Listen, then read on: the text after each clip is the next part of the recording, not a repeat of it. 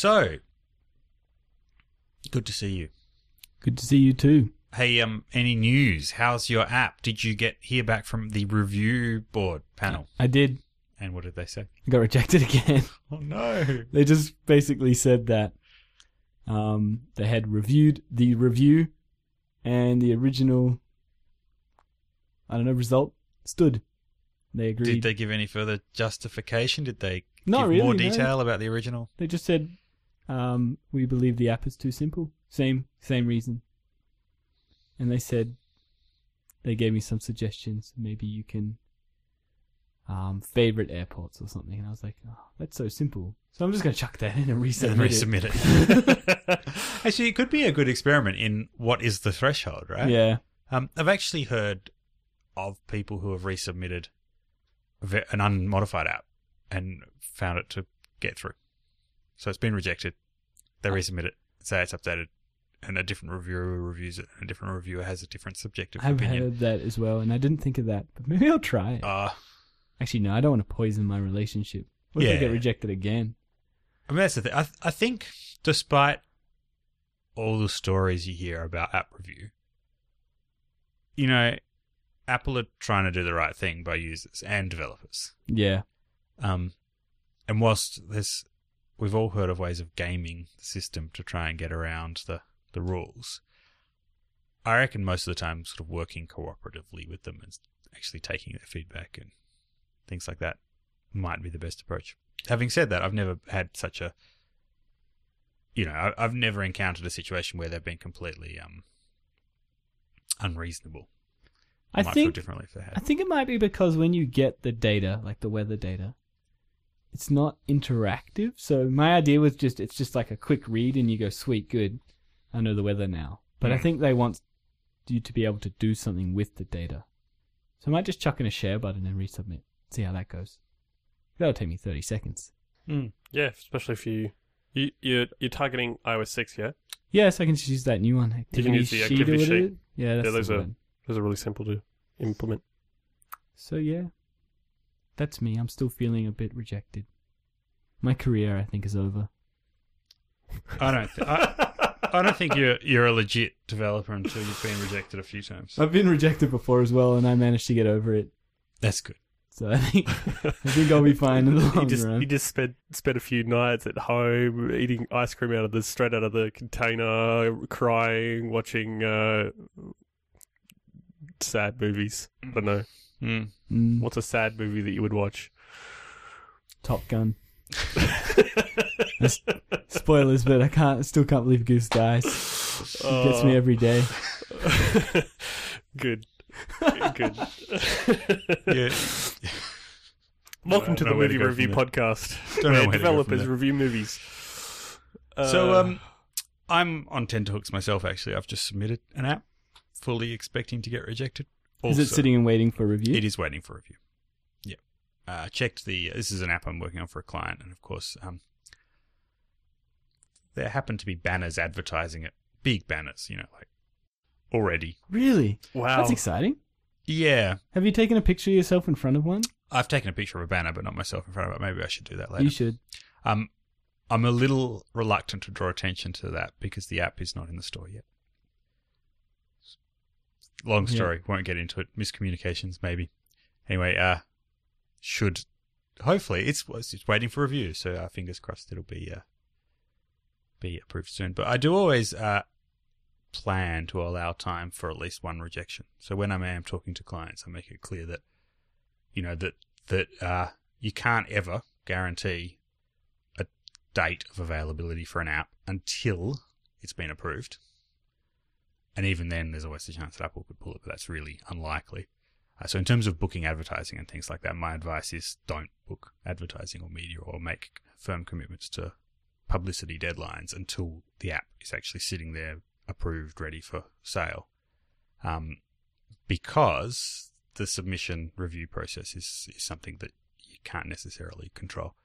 Um, I'm hoping that this app won't be rejected and will just get through and will be available soon. Um, and I'm really hoping that if it is rejected, it's not because of anything I've messed up, although that's a possibility.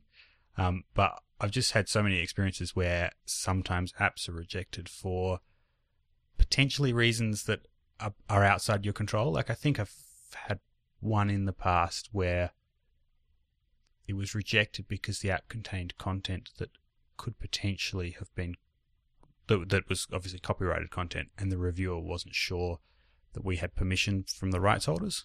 So it was Hmm, reject- rejected for with a question, basically rejected saying, "Are you sure you have permission?" The answer is yes. So in sub- resubmitting it, you answer the question, and then it was approved. Um, and so things like that. Just you know, another reason for rejection I've had before is um, with video. Uh, there are quite strict requirements around how video is delivered to devices on cellular networks, um, including that you've got to have multiple bit rates. One of the bit rates has to be below 60 kilobits per second. Um, but they also run tools to validate your video streams. And uh, one of the things in these multiple bitrate video streams is that the uh, metadata in the stream advertises a bitrate. So it says, you know, this video has three versions available 60 kilobits per second, 200 kilobits per second, 400, whatever. Uh, and then they look at that metadata and then they actually download some video and then they compare the actual bitrate in the video to the advertised bitrate in the metadata. And if it's the difference between the two is too significant, then they can reject it on that basis as well. I like that. I like it too because as a user, I think actually this might be plaguing the WWDC app at the moment. I don't know if you guys have been getting hanging in the video. I've been getting it so much. Like I was trying to watch some on my Apple TV the other day and it was hanging every 10, 20 seconds. Um, and that can be what happens if the advertised bitrate in the stream is saying this stream's 200 kilobits per second, but the actual bitrate is higher than that. Then the player, like, will be continually to choose a kind of higher bitrate because it can keep up with the low bitrate one. Go, I can play this easily, so it'll promote itself to the next highest bitrate. You know, because okay, you're advertising this one that's 200 kilobits per second. I should be able to manage that because I've measured my throughput at more than 200 kilobits per second, so it switches up to that. But if the actual bitrate in that video is higher than that, um, and lower than what available bandwidth you've got, then it can keep keep hanging and be really annoying.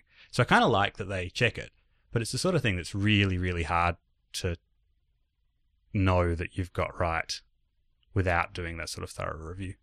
Because um, video codecs, you know, you when you encoding video, you set a target bitrate for the codec. You sort of Yeah. say, I want this to be around 200 kilobits per second, but it varies depending on what the content of the video is. So if you've got lots of lots of movement within every single frame, then it's going to be harder for the codec to actually achieve that bitrate. That reminds me, you saying that the not from the this time I went to Dub Dub, but the last time I was at Stump the Experts, which for people who don't know is an event Apple puts on after one night during the conference where they have a whole pile of Apple experts up on the stage, and you can ask you can ask them questions you already know the answer to, and if they can't answer them, you win a prize. And yeah, someone asked how it was possible that the Dub Dub app got through the app review team and listed a whole pile of violations, and their answer was that it was an enterprise app, and it wasn't. It was we got it through the app store. I thought that was hilarious. So he got a prize. There you go. Nice. Yeah, nice. And Jelly, uh, you've got an app I do. in waiting for review too. So since the start of Mobile Couch, I've been talking about how I've been writing the uh, multiplex app or the comic app, as it was called before I was allowed to say who, what it was. Uh, it's just an, it's an app that you can use to uh, browse the uh, archives of an online comic uh, called Multiplex, um, which I've been doing in tandem with the guy who actually uh, writes and illustrates Multiplex. Can't really use the word draw because he doesn't draw; he does it all in Illustrator. So I guess it's illustrates. Uh, that's gone into review as of 3 a.m. this morning. oh, and it's still in review. Well, no, no, sorry. It's in, it's waiting for Waiting review for as well. Ah, It's okay. gone in f- to the queue for review. Is what I should should have said. So I, I'm I th- hopefully slightly ahead of you. I think I got mine in Monday. Yep. and uh, which was two days ago. Um, and at the time I checked the review. Do you know guys know where to look for the Yep. stats? The So average review times. Yeah, for Yeah. people that mightn't, it's developer.com.au. .com.au apple.developer. dot- Sorry, start again. Developer.apple.com slash news. Really, that's not where I look. See, I don't look there either. I use Can the- we check there is that I'm right? there is one that uh like there's a third party one Yeah, yeah, yeah. that I that I use um that I use to keep on top of like the average review times. Um so it's it's powered by Twitter, I guess. Yeah, it's it's powered Twitter by hashtags. uh, Twitter hashtags. So people uh, tweet about how long their review times were, uh, mark it with a hashtag for either the iOS App Store or the Mac App Store. Uh, and there's a website uh, that's developed by a group called Shiny Development. Not us. not not not these guys. Uh, who who basically have a website that uh, collects all that, parses it, averages it out, and call, creates like a graph of, of how long the average time is. It's really good. So it's actually pretty it pretty tends to be very accurate. A- Apple don't expose anywhere near that level of detail on their site, but I'd be interested to see which, what the two are saying at the moment. So, what did uh, that that one say? that one is saying that it's roughly six days. Okay, so Apple Apple present their stats in a really interesting way that's hard to pick apart. They currently say 95% of all new apps are reviewed within 5 business days at the moment. It's interesting that they say business days because the review team seems to work seven days a week. Yeah. Maybe I've put that in there. I think no, I think they say business days. But we should check both those put both those links in the show notes. Uh, hopefully I did get it right and it is developer.apple.com slash news. Um, but I always like to check that as a way of again giving um a sense of ex- setting expectations for clients to sort of say and it's nice to be able to cite Apple's kind of official stats so you can you know use the Mm. same kind of language that they use to sort of say you know there's no guarantee it's going to be reviewed within that time frame but if 95% of new apps have been reviewed in the past 5 days then chances are yours will be reviewed you Yeah. know, this so week the the shiny development one um, uses yes you've got the website right. The shiny development one doesn't just limit itself to new apps it's all apps. And all review provide times two stats. So Yeah. they do 95% of new apps within 5 business days and a certain percentage of updates within. There's uh, the current one from this this is which is last updated June 28 today?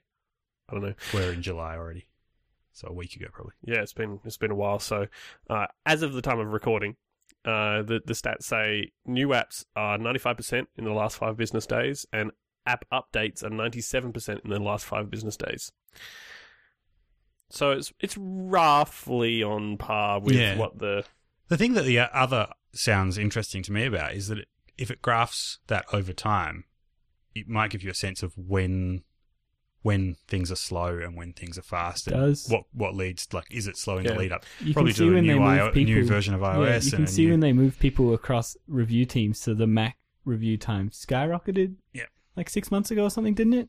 yeah Up to like 20 days, and Yeah, the they were iOS one really came low. down to about two days. And yeah, the graph showed. It was quite interesting. So currently, the iOS ones, because I looked at this like last night just before we submitted, um, it was on a slight upward trend. So it started about 30 days ago. It was at about four, four and a half, and now it's at six. And it's the the Mac one is is the basically the reverse of that. Um, yeah, so I'll, I'll throw the I'll throw the uh, we'll th- we'll throw the links for both of those into the uh, into the show notes because they are very very useful. If you've got a if you've got an app in review and you kind of you know especially if you're dealing with clients or if you you know if you f- for some reason have p- people on your back as to you know when is this kind of be kind Yeah. of coming out it kind Yeah. of gives you it's not so- something that you can really use to say okay we're going to be out in you know x number of days because you can't guarantee that Exactly. And I think that's worth reiterating. Like, like the number of times I've been bitten by this. Uh, do, you know, if if at all possible, avoid hard deadlines until your app's been approved. So if you can plan your development such that you allow sufficient time to submit the app well ahead of of any hard deadline and have it reviewed. I can't remember which app it was. I worked on one where there was a media event booked and press releases sent out and media invited. Maybe it was iView. I think it was iView. Um, and our way of handling that was um, actually in the lead up to completion, submitting, getting to a point where we felt the app was sufficiently finished in terms of the feature set and the polish that if worse came to worse, we'd be happy to release it and submitting that at that point even though we still had other features we planned to add to the app before Yeah. its first release, so that you have a version there that's approved that if everything else goes completely pear shaped, you can still get out in time for your deadline, and then continue to work on the rest of the features that you would like to have in that first version. That's how we do it as well. And the other advantage of that is you can send promo codes out for apps that aren't even on the App Store. Really? Mm-hmm. So Okay. people can access. You, as long as you send them a promo code, so you Yeah. can send out that 1.0 to reviewers, and and then you can update a, you can update it to 1.1 and release the next version if you want. So in terms of sending out promo codes, the app needs to be ready for sale, Mm-hmm. but the Still has to be release date can be in the future. Yes, and you still you can't use that as some great way to have a million beta testers because you can only how many promo codes do you get, get per 50. release? There you go, fifty. So, but it's really good to we use it for reviewers so they don't pollute our device count. Yeah, that's great. Yeah, I think that's typically what it's supposed to be for, is for things like, um, you know, press and that sort of stuff. Yeah, yeah. I we think quite often release That's it. typically what the the review the the codes are for anyway, is for providing press and you know, VIPs with uh, with copies of the app. And I think that that process of submitting a little bit earlier than you're at the last possible time is good practice for allowing time for discovering the sort of more complex issues that could lead to app store rejection. Yeah, like definitely. you know things like yeah like rights clearances and things like that where you actually might need to do some negotiation and some work to get to a point where you you have everything you need to be able to go ahead and release it yeah it can sort of give you i guess heads up on the sort of problems you might encounter um you know when you actually finish the full functionality uh, the one proviso i've heard though is um probably not a good idea to submit something that's so early on that you wouldn't want to release it at all because I think Apple probably would not look kindly on you know you submitting something that you didn't intend to actually release because then that's kind of putting the review team through unnecessary reviews and things like that. yeah, I've heard that too. Hmm. And there's There's always the chance that you'll accidentally click release, Yeah. which has happened to quite a few people. So typically, what I have, what I do, especially when I'm producing new builds of progressions, or uh, in the case of of, of multiplex, it. Um, so last night I released it in two ways. So I published, I pushed it to the App Store for for review, so it's in the queue, and I also pushed it out as uh, as a as a beta quote beta. Uh, to to our to our testers, and the idea being that uh, while it's sitting there waiting for review, people are actually you know testing it, using it. If there's any sort of major issues that we we're going to be we're going to know about, uh, then it's you know it's so it's quite easy for me to go. Okay, well we need to you know put put a stop to the to the review and uh, and just you know fix that and then resubmit it. Um, doing that sort of thing in tandem is really is is really useful because it means that uh, you're not you don't go through the beta process you know for your, for your golden master and uh, you know like two weeks of beta testing or you know a week of beta testing or however long you you provide you give your app only to find that you know it's it's perfectly fine. You could have submitted it and then you've got to wait like another you know, x number of days uh, in order to get it into the app store which essentially prolongs the time between you know completing the app from you know two one to two weeks to being like you know three to four. Yeah. Yeah. It's very useful to you know to do those kind of things in tandem. But you don't do you, you do it for the golden master. You don't do it if you just if it's just a you know test release that you're going to be pushing out to beta testers and fixing and then you know doing another one. Then Yeah. it's it's pointless. I guess the the only point where doing it really, really early on makes sense is if the kind of premise of your app is around a kind of risky idea.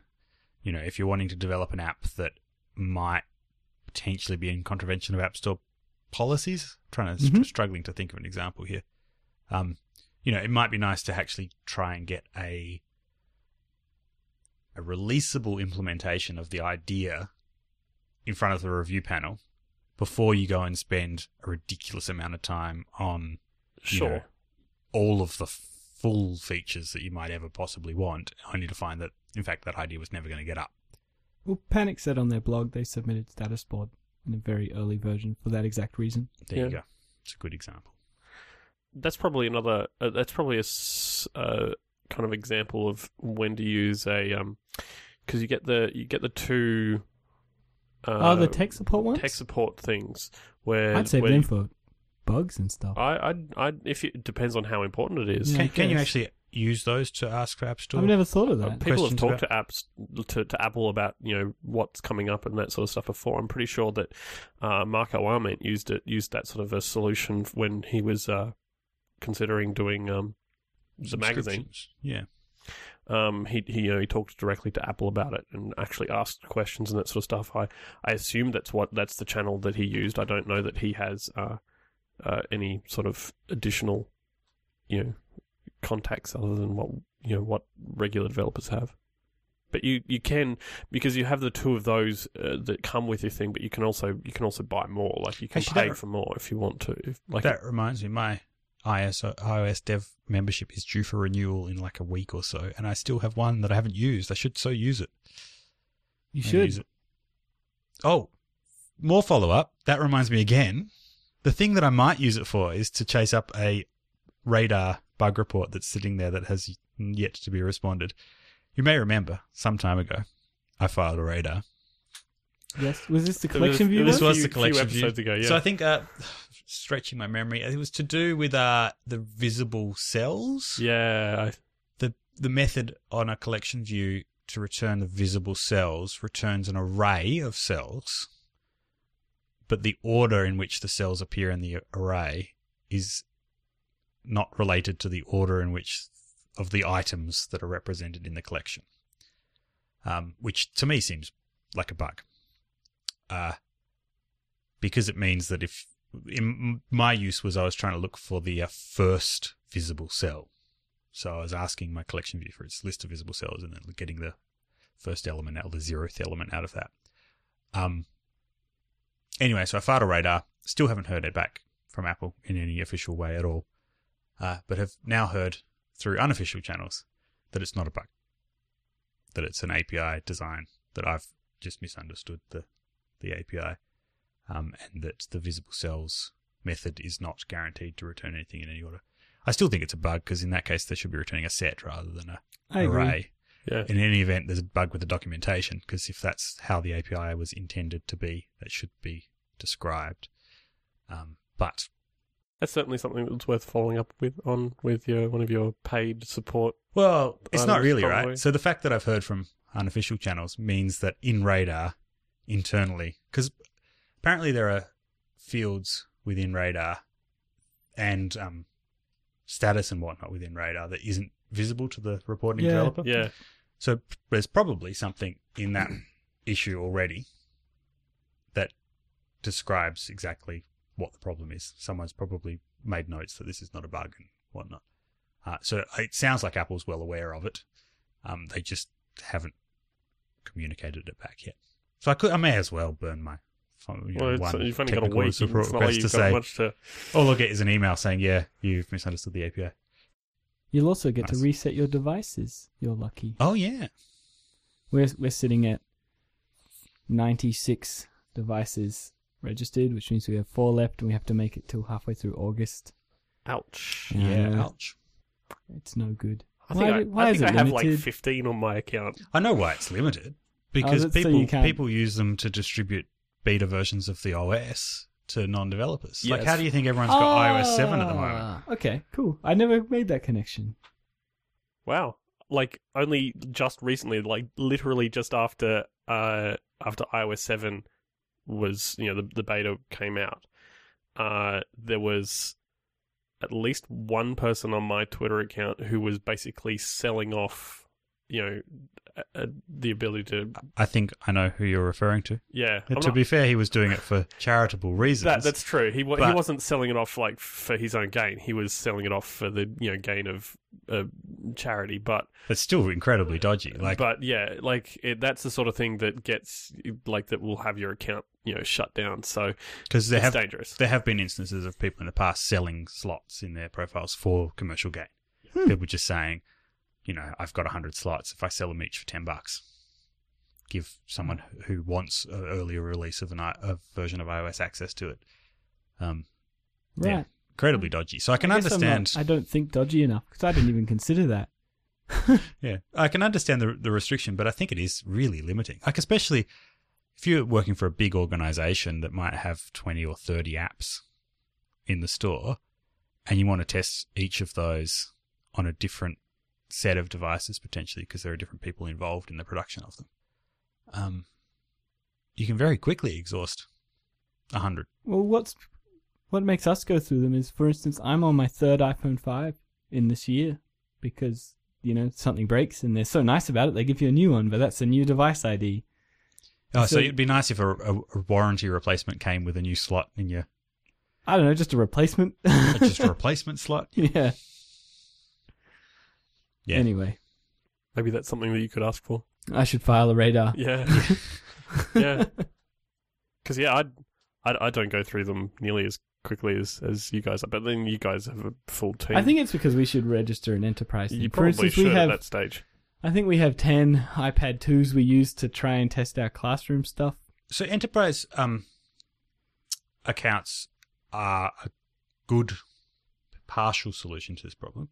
I don't know if we've discussed this previously, but with enterprise accounts, there's an unlimited number of devices you can deploy to. Um, however, if you're testing an app that you eventually plan to distribute via the App Store, there are certain things that relate to the account you're going to distribute it with. For example, push notifications, iCloud, Mm. anything where you need a certificate on the server side, that certificate is hosted in a developer account and associated with an app ID. So if you, for example, want to take advantage of the fact that the enterprise developer program allows you to distribute ad hoc builds to an unlimited number of devices, um, but you also plan to eventually submit that app through the App Store and take advantage of things like iCloud and push notifications, then you've actually got to have two app IDs. Ah, Um, and so when you build it, you've got to manage the process of building it under one app ID in order to sign and distribute it with the enterprise account, and then building it under the other app ID in order to distribute it under your account that you eventually plan to release it under, so that you can test the features that rely on the kind of back end infrastructure. yep. Interesting. Frustrating managing that process. Um, I did not know that. but it's a good solution for doing the kind of you know a widespread test of the vast majority of your app and then doing a kind of smaller test of those features that relate to the backend services Is it something that you could do in tandem with the like a few episodes back? I talked about how uh, you can you can use your build settings to create like multiple app IDs, use the different icons for for, for your app when you're Yeah. building to different types. exactly when you're talking about that at the stuff. time i kind of thought i made a mental note that that sounds like a better technique than the one i used when i last did this which was just to manually change the app id and sign it with a different certificate So we did each time I that. We, we did that from from the get go with with uh, with multiplex. So multiplex from straight from the beginning started as you know with a, a dev thing with a dev icon, then moved to a you know a beta one with, with a beta icon. Then uh, we've rele- we've done the release now with the release icon. Um, all three of those have different app IDs. yeah Only just slightly. Like one, you have the the dev one is you know this the regular app ID dot dev, and the beta one is regular app ID dot beta, and then the reg- one is just the regular app ID. Yeah, but if once you set up the infrastructure to be able to change app ID based on a build setting, then you could easily have one app ID which is associated with your enterprise account and therefore can be distributed to an unlimited Yeah, number it's of not- devices. It's not limited to just using like prefixes or suffixes like that. You could replace the entire thing and just have have a build setting for the entire app ID. It doesn't And doesn't matter. potentially you could set up the separate, like you could set up iCloud storage settings for your enterprise account and push notification stuff, test it, and then switch to your app ID and switch. But it's kind of nice to to actually be testing something that's very close, including all of those sorts of settings. Because when there's some apps released early on where they had errors with the certificate that was used for the um, push notifications and things like that. I can't remember which app it was. It's like a It's not ringing a bell. yeah, okay, too long ago. Mm, mm. So the other thing I was hoping to discuss today, um, after that extended follow up. We're about halfway through the episode. Yeah. It's very extended. Uh, was Cocos 2D. I've been, Ben, since you joined us, I've been meaning to ask you every time we meet about if you could explain a little bit about that technology to me and just game engines in general. It's something that I've always been interested in and occasionally played with. You know, for a few hours, sat down and thought I might try and get my head around some game programming and try out some ideas and never really gotten far with it. Um, but Sure. I'm interested to know, you know, like just just basics, like what what does Cocos 2D? Yeah, why would you even use it? Yeah, like what does it do that you don't get out of Cocoa? Yeah. Sure. So, uh, Cocos 2D or game engines in general, uh, what they're doing really is just wrapping whatever GPU.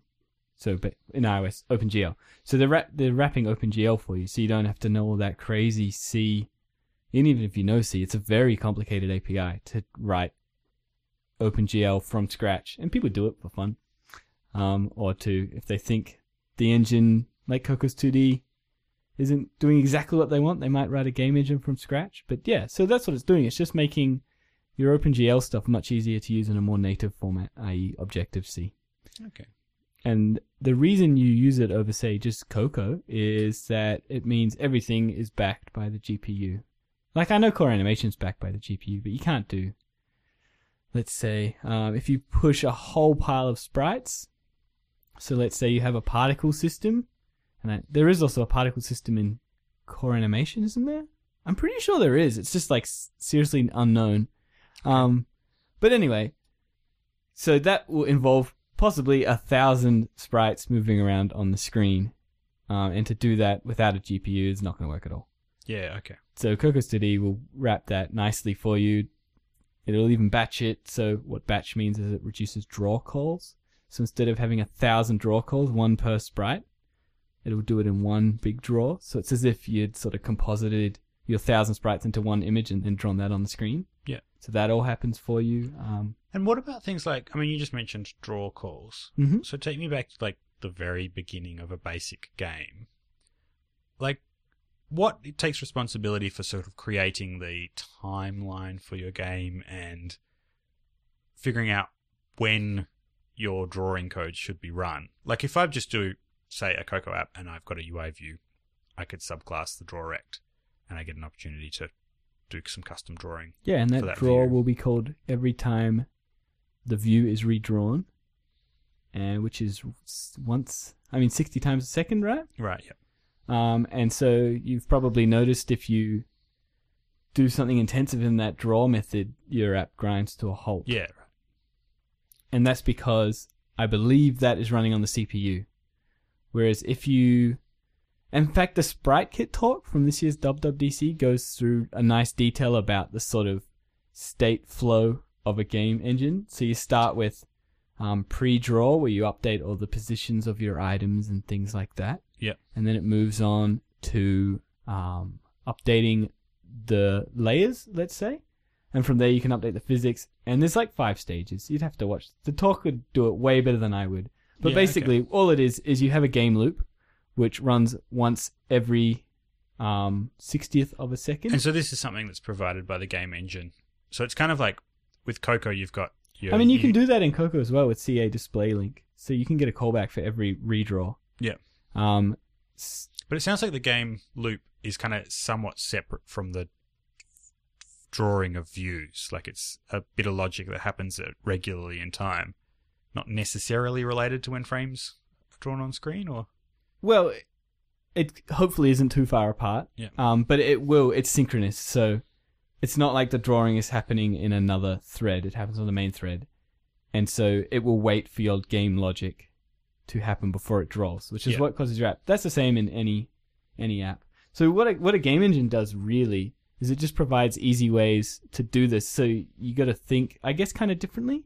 So when you're writing an app, it's very, I guess, event driven. yeah, and that's kind of makes sense to me. I'm familiar with that. Like your the your app kind of isn't doing anything a lot of the time, and the user does something like taps a button, and that generates an event which calls into some Yeah. method you've hooked up in your view controller, which then causes some flow of logic and control. But with a game, there's kind of this game loop that's just running all the time. Yeah, so basically you just get just bang, bang, bang, frame after frame, and you can do with that whatever you want. Most people, um, you can hook up, you know, move your item forward a little bit each time. That'll make a thing appear as as if it's going across the screen. But that's kind of low level to think about. So what Cocos 2D does is it provides easy ways to not have to think in frame by frame. right. You can think in the old event driven way. So you can have a sprite on screen and you can tell it to move to a position in a time. okay, and it will take And care will- of figuring out each time take- your loop runs yeah, how far right. it should move that time. That's right. So it calculates the delta per frame and Oh, moves it. So it's it just like brings it into the higher level because game programming is generally very low level. So it it just takes it up a level. Mm. Um, and it's also, but the yeah the real reason to use it isn't because of that. It's because OpenGL is so hard, and you have to be really know what you're doing to be able to use that. And it's just nice that these game engines exist, like SpriteKit now or Cocos 2D or whatever you choose, to bring it to a more easy level so everyone can sort of get involved. Mm. That's what I really like about SpriteKit, actually, is that it gives beginners a much better chance of being able to program games. Yeah, see, I'm my interest is sparked again in terms of just trying something out. I don't think I can justify it. I think that you know my focus is largely on non-game apps, Yeah. and I think it will continue to be so. So it's hard to sort of you know dedicate a big chunk of time to messing with game stuff, but it's interesting. I've always wanted to create a game. I've just never had the time. It's so time intensive. Uh, and it's not even like the coding type because I've I've I've I've written my own game engine. Wow, of course you have. Um, Well, you write your own surprised? everything. so so a while back, uh, Have you written your own compiler? No, I, I I wrote a I wrote it in JavaScript actually, um, because I wanted to do. I, I I wanted to do something different with my portfolio site, and this is this is like a. Oh yeah, a I remember years that. ago. Is Uh, it still on the web? no, it's not anymore. Oh, that's Oh. nice.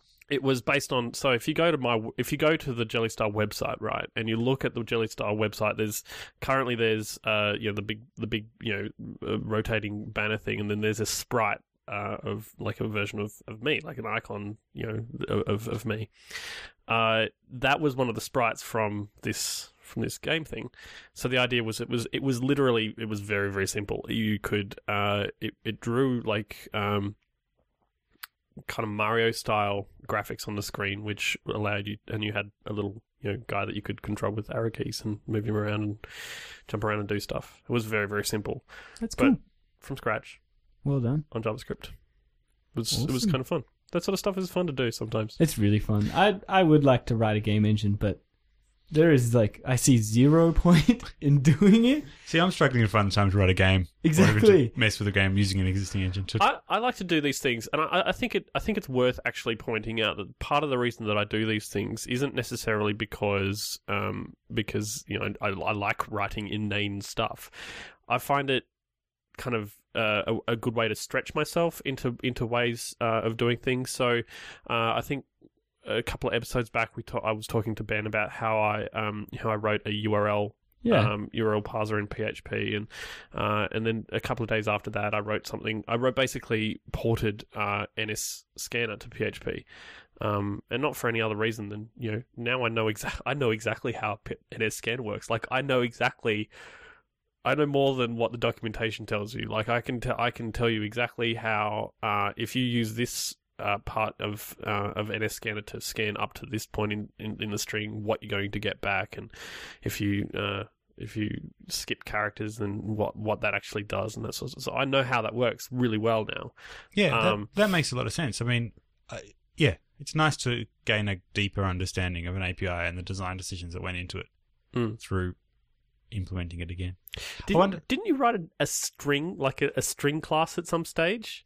That was different, man. but yes, totally I the same. did. was totally because the same thing. The Different NS reason, same sort of purpose. Yeah, well, I did it because NS string is awesome, but it was way too heavy and slow for what I needed to do.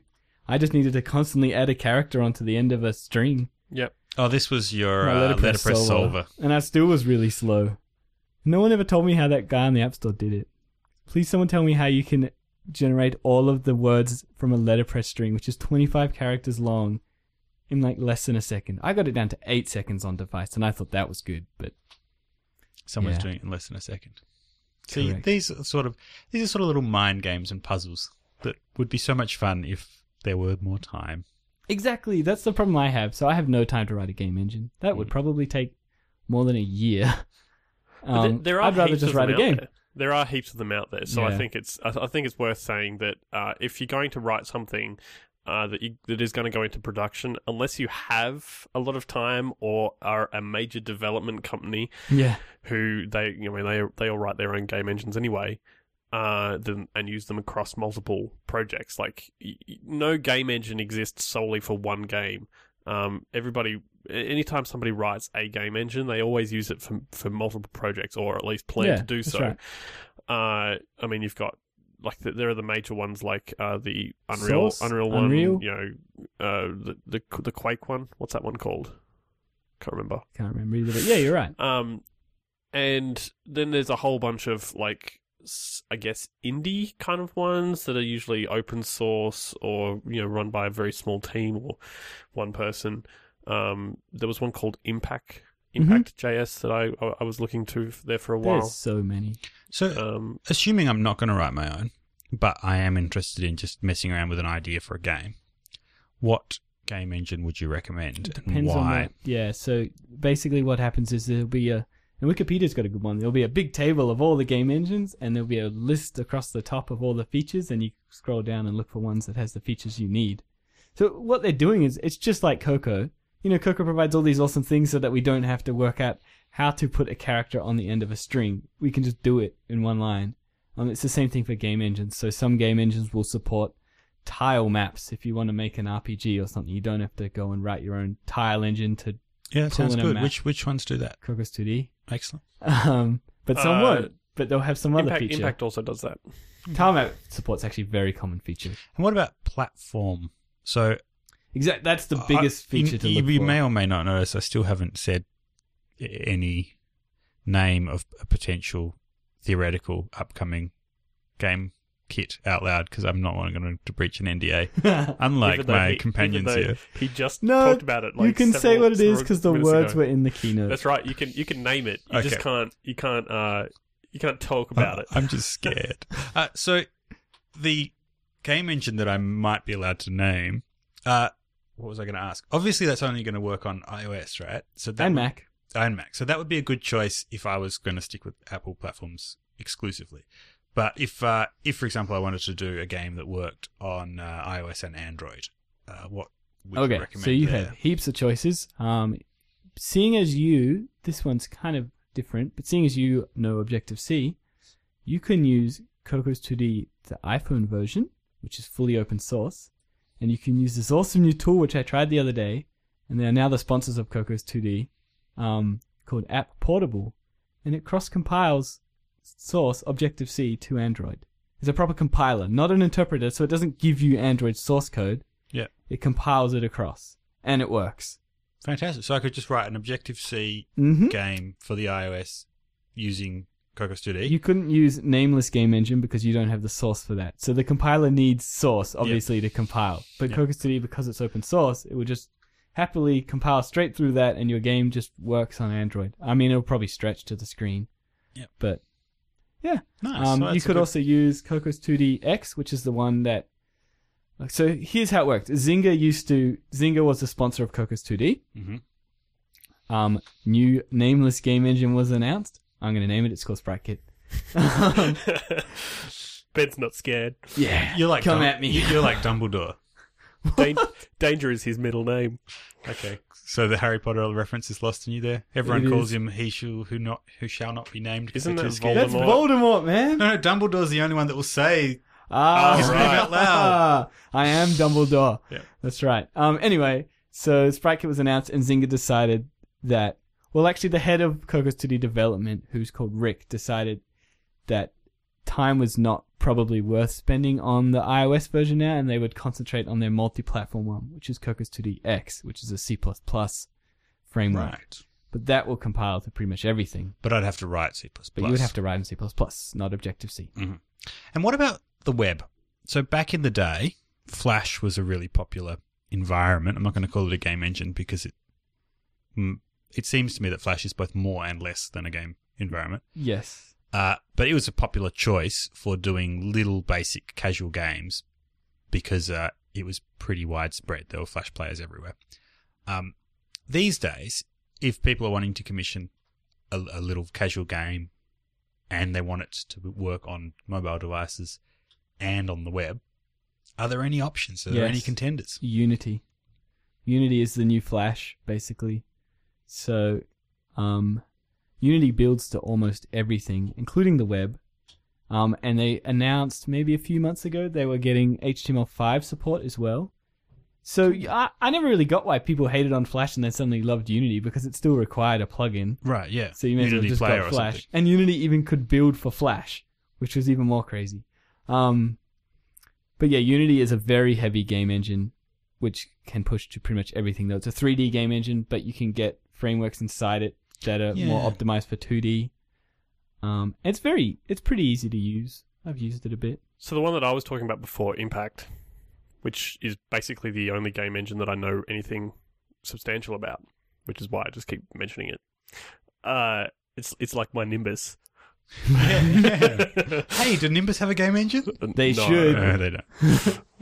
Uh, so Impact is is a JavaScript based uh, engine. I think you have to pay for it. Like you pay a, a Unity, you definitely have to pay you, for. you, you pay. you- I think it was like eighty bucks at the time that I I picked it up and never used any used it for anything. Uh, I don't know what it is now, but you, you pay you pay to get access to the, the code and everything that you require.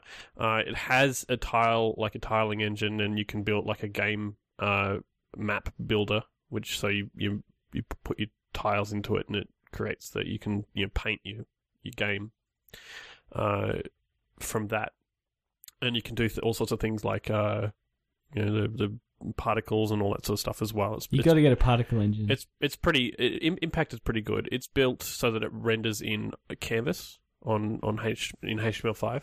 Um, yeah, okay. But that doesn't sound like it'd be hardware accelerated.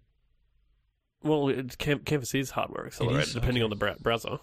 Um, is that but- using WebGL? I know nothing about this. I think so.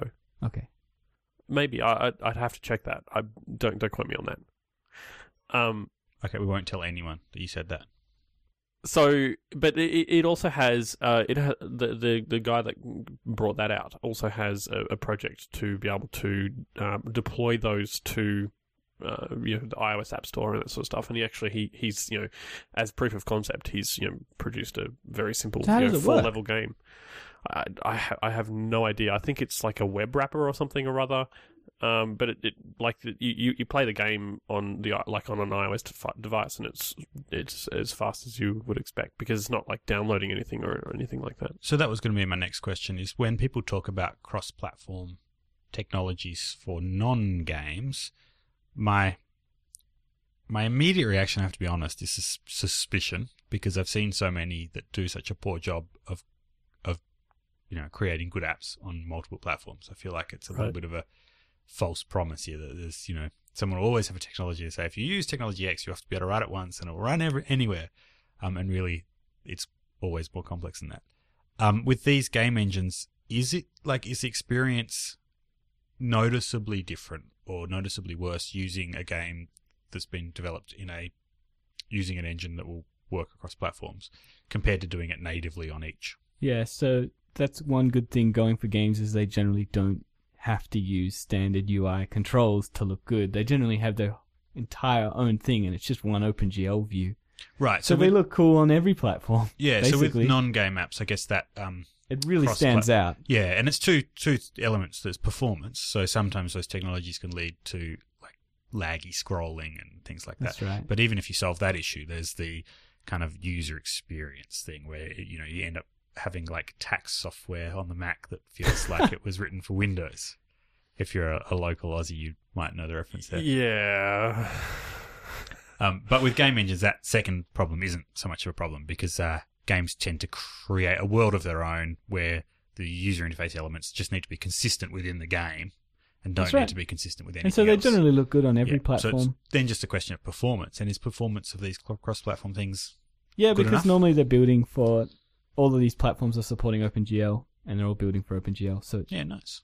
Okay, but you're right. It I think that the the complexity there is the ones that target the web as well as net. native.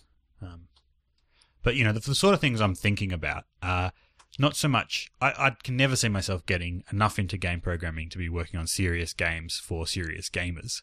But occasionally, I might come across a project where the client wants, you know, a degree, a little bit of casual gaming that is going to be entertaining and interesting to someone who's not a full-on serious gamer. Um, and it'd be, I'd like to be able to explore technologies for that sort of thing Sprite Kit is going to be awesome for you for that reason. except that it will only work on iOS and potentially there might be other platforms that Ah. I might need to target, which is frustrating. But anyway, Hmm. sounds like I need to choose between Cocos 2D and Sprite Kit. Well, yes, you can be happy that Cocos 2D is alive now, thanks to Apportable. Uh, do you think that Cocos 2D will seek to start to create API compatibility with Sprite Kit to make it easy to move between the two? Or do you think that they're going to keep going on their Um, own? I don't want to like just claim that Sprite Kit ripped the whole thing off, but the API is already extremely similar, almost word for word. okay. Well, that's nice. The, Mm. the, the concepts that, you know, potentially you could do.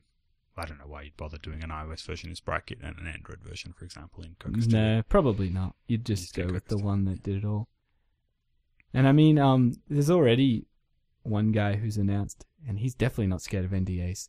So he's announced his game engine on top of Sprite Kit, which was previously a game engine for Cocos 2D, and he's made it so you can sort of switch renderers, either Sprite Oh, right. or Cocos 2D. So Yeah, it's like one level Like abstraction. an even greater abstraction. Hmm. Which which has advantages, right? So if he yeah, a lot of game engines do that for Windows. You can Like- switch between OpenGL and DirectX. Yeah. And I suppose if he supported some Android rendering as well, you could write everything on that higher level and then swap out the kind of implementation. Yeah. Well, if I ever find time, I'm gonna gonna play with these a bit. I'm happy to answer questions. I quite like game in questions. Well, speaking of which, do any of our listeners have game related questions? I was about to say that because it's time for us to end. Oh, Yeah, we've we've run out of time. time flies, eh? What we'll do is uh, we'll for for all the stuff that we have talked about, uh, like the, the, the engines that we've that we've mentioned, that Ben's mentioned, that the the one that I mentioned. Uh, I bet yours is the best one though. It's probably the best one.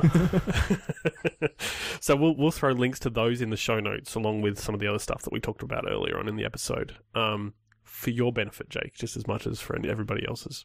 Thank you. Uh, and I'm going to have to go back and actually do some reading on Impact again because I feel like I'm really out of date because I'm struggling to remember stuff with it. Uh, but that'll all be there. That's always all, all going to be on the website. The website is mobilecouch.co forward slash 13. The lucky number 13. Hmm. Uh, if you do have questions about game stuff, uh, Ben is raring to answer your questions, apparently. I am. Bring You him can- on. You can hear the excitement in his voice. uh, all you need to do to, to, to ask questions, uh, and you know, or, or, or to you know, just get in to- contact with us in general, is to uh, jump onto our website mobilecouch.co forward slash contact, and uh, from there you can send an email to uh, all three of us, and we will. Um, yeah, we, we, we will uh, endeavour to uh, either answer the the uh, questions here on the show, or we can also, you know, possibly get back to you. Maybe, possibly, we'll see. Uh, you can also get in touch with us directly on Twitter or on app.net. Uh, ben is at Ben Trengrove, B E N T R E N G R O V E. Jake is J MacMullin, J M A C M U L L I N, and I am at Jelly Bean Soup on Twitter or just Jelly on app.net. Shortening. Yeah, it's good. On the next platform, you'll be J. Yeah, I'll just go straight for J, and then I'll, If- and in then I'm just going to be the dot above the the J. Mm. You could certainly get that screen name if you wrote your own. Yeah, I will. I'll write my own. So it's good good practice. All right. Well, that's it. Uh, we will talk to you guys in another couple of weeks. Been great. Bye. Bye. Bye.